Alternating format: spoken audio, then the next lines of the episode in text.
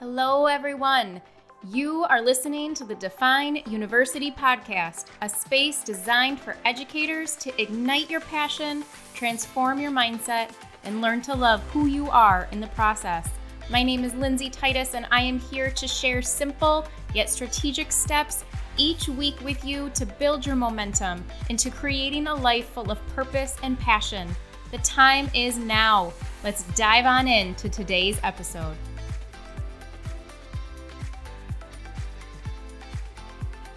Welcome back, everyone, to a brand new episode of the Define University podcast. I am Lindsay Titus, and I'm so excited to jump into this week's episode. So, as I am recording this, it is Valentine's Day. It is February 14th. So, I thought, what better day to celebrate love and love for ourselves and love for who we are, right? Because we know at Define University, that is what I am all about, that as educators, we are so organically created to give to others, to serve to others, to be there, to hold space, to be compassionate, empathize, all the things for everybody around us. And yet we, or maybe it's a me, I very quickly lost sight of that I even mattered in this world, that I was even worth loving. And I'm going to throw a disclaimer out there. This, that belief that I held, that part of my identity, that was from way before I ever became an educator.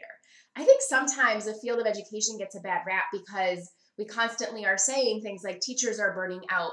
Um, you know, teachers are stressed, teachers are overwhelmed. And that is true. Please do not, don't hear me wrong. That is absolutely true. But what I know from my own personal experience is I was burnt out of life ever before I became a teacher, ever before I stepped foot into my first classroom. And so, yes, it could be really easy for me to say that teaching or education or, or this field that I'm so passionate about was the reason for my burnout. It that to me would be easy, but it wouldn't be truthful. And I think it's really important that as we learn to speak our voice, learn to be vulnerable, learn to be authentic, we have to be truthful, vulnerable, and authentic. We can't just pretend that it's all due to the stress and overwhelm of being an educator. And again, this is my story. Yours may be different, and that is absolutely okay. But what I know about me is my journey to self worth and self discovery and ultimately learning self care. It was necessary before I ever stepped foot in the classroom. I just never did it. And so then for so many years, I made this connection of it's teaching that's burning me out, that's stressing me. So if I leave teaching, then I won't be stressed overwhelmed, burnt out anymore. And I, found the exact opposite, actually. I found more experiences of burnout. I found more experiences of overwhelm and more experiences of exhaustion. Why? Because I never came to terms with why I was actually feeling those things. Because, see, those identity that I created, that was created as a child. And so I learned I can't just say it's teaching. I had to take really a big step I'm going to say metaphorically back because I don't believe we ever step back, but I had to take this metaphoric step almost outside of myself. And I know that sounds crazy, but I had to take this step back or outside, however you want to visualize it, and say, where does this coming from? Where does this limiting belief that my life has to be full of burnout, stress, and overwhelm, where is that coming from? And that stemmed from, like I said, childhood. It had really nothing to do with teaching. It's that my only way of handling my environment was through a lens of everything is stressful. Everything is overwhelming. I never do anything right. This very, very, I'll call it pessimistic attitude, right? This identity that I was holding. So why I believe so much in this work because if we have beliefs that a certain behavior is wrong and I'm out there searching and trying to find the right strategy, I'm never going to find it. And then I'm going to be frustrated and I'm going to say it's something out there when really it's my own bias to that behavior. Because the question to ask myself is what's wrong with being wrong, right? What makes that behavior wrong? Because the reason you identify, I may not agree with. Well, then is one of us right or wrong? And hopefully you see where I'm going with this kind of tangent that I'm on, but that we very quickly make things about right and wrong. And if it's right or wrong, it's about me and that ego view I'm having when really, what is it that the student needs? Let's bring it back to that. And I think that that example really melds beautifully to this conversation we're having today about, you know, my own personal journey to self-care because it ultimately came down to me saying, what do I need?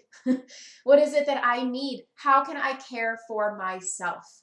And so that's what we're going to dive into today and hopefully these past few minutes have really kind of provided that that understanding of why this work is so important. And I think it's one it's going to help us, it's going to help us individually, but I really do believe it's going to help us as a community, a community of educators coming together to say, yes, we do incredible work.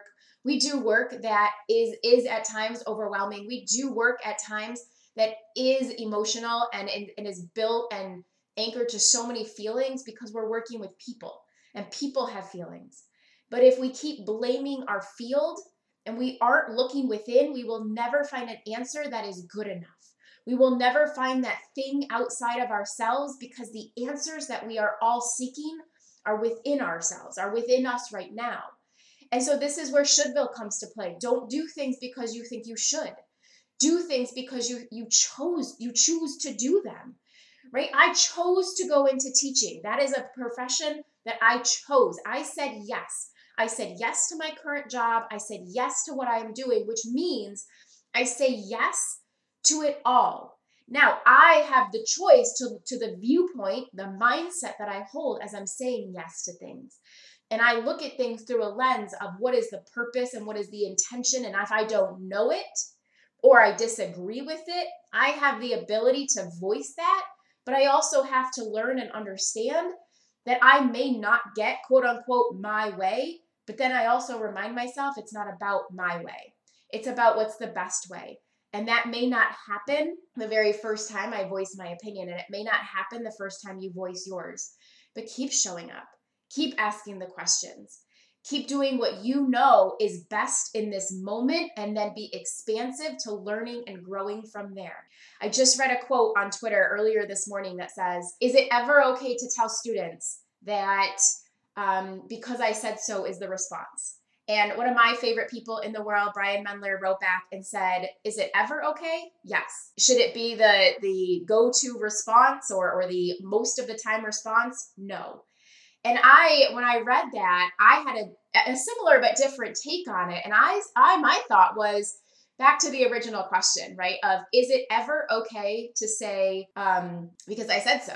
And my thought is, if you as an educator are saying that, would you be okay or what is your response if your administrator says to you because i said so or because the district said so and again it may not be in those words but it may be you, get where i'm going with this right so so often we expect things of other people that we are not willing to do ourselves so if i'm telling my students because i said so well can i as the adult handle that reaction when in a, when in someone you know when my, when a leader tells me that and so i don't know again, I digress, but this is this is what's on my mind and and you guys know on the podcast, I've kind of shifted away from scripts. I've shifted away from, you know, full notes and things like that because I want it to be authentic. I want it to be what's on my heart and on my mind. And I think and I trust that what comes out of my mouth is what's meant to come out of my mouth. So hopefully that's all making sense so far. But let's let's bring it back. Let's bring it back to again what, what, what the purpose of this episode was.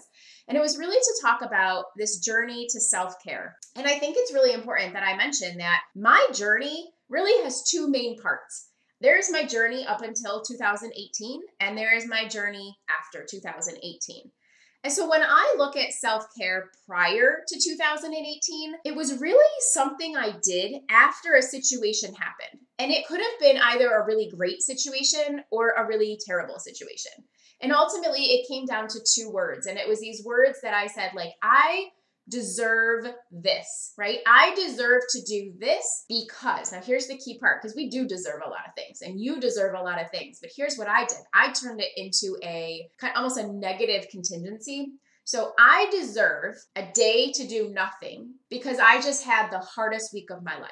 I deserve to go out to the spa because I just had a really bad observation. I deserve to not open my backpack this weekend because I had a parent yell at me yesterday. Hopefully, you see where I'm going with. Everything is after the fact. I was using self care to justify my actions. And here's the key when we do that, The only way that self care then is valuable to me is after something challenging happens or after something quote unquote terrible happens, because that's the mindset I held again prior to 2018. Well, that's terrible, right? That's no good. We don't want to experience these things so that then we get to do the things that ultimately, hopefully, bring us joy, right? It's backwards. It's backwards thinking, but I see educators do that all the time. I will see that I'll ask them on Fridays, what are you doing for you this weekend? And they'll say, well, nothing. I'm, I'm doing good. I'm feeling good. And then I ask the next week, hey, what are you doing for you this weekend?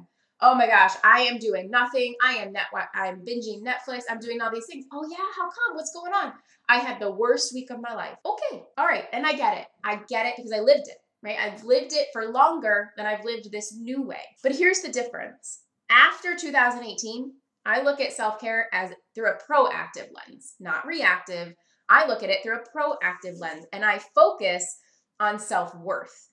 So I want to take a second and explain to you how I view these different. So self-care and self-worth, I do not believe are one and the same, but they relate together. And so if you will, envision a almost a self uh, or a Venn diagram, if you will. So the one bubble is self-worth, the one bubble is self-care, and where they intersect in the middle is your self-transformation. So anybody listening to this, right? Part of the reason that you are, I'm going to say like energetically pulled to listen to this episode is because you are looking for a transformation, right? We all, I'm going to make a big assumption here that we're all aiming for transformation because we're all aiming for growth. And it may not be like zero to 100. You may be looking at zero to one, one to two, like small increments of growth. Because here's the thing my my thought is we're all growing or we all have a desire to grow because otherwise we're staying exactly flat where we are and that becomes boring right? That becomes groundhog's day when we're not learning anything new because that's what growth is right? I'm learning something new. Well if we take that that viewpoint from ourself then and self transformation transforming just means i'm learning more about myself so i can learn and grow into the next level version of myself into that next level self now you might be wondering, well, why is that important? Well, do you set goals? Right? Stop and pause right now. What's the last goal you set? Can you achieve that goal today? Probably not, right? Because you set a goal for a future version of yourself. You set a goal for something you are not capable of doing right now. And that's not a bad thing, right? That's not a bad thing. But if we could do it now, if we had the skill set to do it now, it wouldn't be a goal for the future. But here's what we do we focus so much on doing. What do I need to do differently? What can I do more of? And if you've listened to me for any length of time, you probably know where I'm going with this. It's not about doing, it's about who am I being. I've got to change my identity to believe and trust and be the person that is capable of that goal I set for myself in the future. So, this is why self worth and self care coming together to self transformation is so important. Because I define self care as the practice, the actions we take to protect your own well being or your own inner happiness. Okay. So, self care are the actions that we practice. And I think that's important. They are not a one and done, they are something we do over and over and over. They're part of our daily practice. And self worth is the regard that you have for your own well being or happiness. It's the mindset you hold, the identity you hold, which is why if you are simply doing self care, but you hold the identity that you are not worth it, guess what? You will never have that self transformation. It's why I think self care gets such a bad rap because people are saying, I did it and it didn't work. I did it and it worked today, but it didn't work tomorrow. The question I want you to ask yourself is Are you trying to fill your cup, right? That's the analogy we often hear, but you're filling your cup with a big hole in the bottom, right? I, I will say all the time self care without self worth, it's like filling a bucket with big holes in the bottom. You're going to keep doing and doing and doing. I'm pouring in the water, Lindsay. I'm doing all the things and I don't feel better. Well, ask yourself what's the identity you hold? Do you believe you are worthy as a person? Do you believe you are worthy of love? Do you believe you are worthy of the world around you? Because I didn't. Prior to 2018, I didn't. And it's why I looked at self care as a savior, as my rescue, to help me avoid the challenge I went through. And now I own the challenge because the challenge is growth.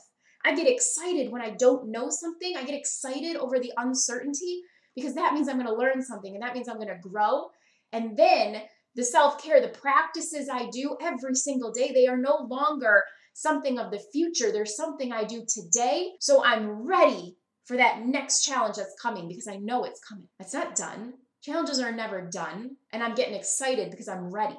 Because my cup is filled every day by the daily actions I take because I believe 100% in my self love, my inner self worth. Hopefully, this is making sense, right? When we are doing, doing, doing, I've talked about the logical level before, right? If I want to change my behavior and I simply do more in my environment, I will never have long term success. When I go all the way back to the bottom of the pyramid that I learned from Jim Fortin, who learned it from Gregory Bateson, right? This is not a new concept. But when we go all the way back to the bottom of the pyramid, it's identity. Who am I identifying as? Who is my identity? And once I know that, once I can figure out who I identify with in myself in that inner person, well then, then I get to change the beliefs, the limiting beliefs I'm holding into truth statements. I get to build my skills and what I'm capable of. I change my behavior, and therefore the environment is also impacted. So we have to really look at, or I guess we get to is a better way to phrase it. We get to look at what's working for you and what's not. And and the actual piece of what do I do for self-care, the answer is already within you. Sure, you can go read every book on the topic. You can read every blog post. You can talk to every coach, but you will only find their perspective of what self-care is for them in some way, shape, or form. I want to tell you to look within. I want to tell you to spend a few minutes jotting down what is it that when you do it, you feel joy. You feel excitement. You get a smile on your face. You feel free. And if that's hard for you to answer, that's your challenge for the week. Every time you do something, rate it on a scale of one to five. How did I feel when I did this? And then at the end of the week, look to see what are your ones. Do you have to keep doing them? Or can you change them in some way, shape, or form? What are your fours and fives? How do you embed more of that into your day? Because I can sit here and tell you what I do for self care, but I'd be honest, I'd be here for hours because I do not have one thing. I think, again, that's a big myth that I see that people think self care is one thing. No, remember back to the definition self care is a practice of taking an active role in protecting your own well being. Well, there's there, there that means Let's just give some quick examples. That means that saying no to something could be a form of self care, but saying yes could be a form of self care. That means going for a run could be a form of self care, and it means taking a nap could be a form of self care for the same person, right? Like it doesn't mean, well, I run and I love how I feel when I run, so I'm gonna always run as self care. Again, be careful of the all or nothing trap because when we do things for all or nothing, we lose sight of the intentionality behind it. Sometimes I am not a runner, but I'm friends with a lot of runners. And I know people that run because it does make them feel good. But on some days, they run because they're so frustrated and it's the only like pounding the pavement is is is that uh, that alleviation of the frustration they're feeling. I run I know some people that run because they've made a commitment to themselves that they're going to do intentional movement for 100 days in a row, right? we do things for different reasons. So be careful of the all or nothing. Our lives are filled with polar opposites. And it's why this is so important. It's why knowing the why is so crucial. Because I could say, well, I said yes. Well, I also then said a thousand no's. Right? If I said no, I said I said if I if I said no, then what am I saying yes to? That's a tongue twister, right? In and of itself. So one of the things I want you to look at when you're talking about self care, and one of the things I've learned on my own inner journey of self care is am I looking at it through a lens of I'm looking to gain something or I'm looking to escape something, right? We all know escape is one of our four functions of behavior. Our students do it. Yes, adults do it too. Okay. This is not a kid thing, this is a, a human thing.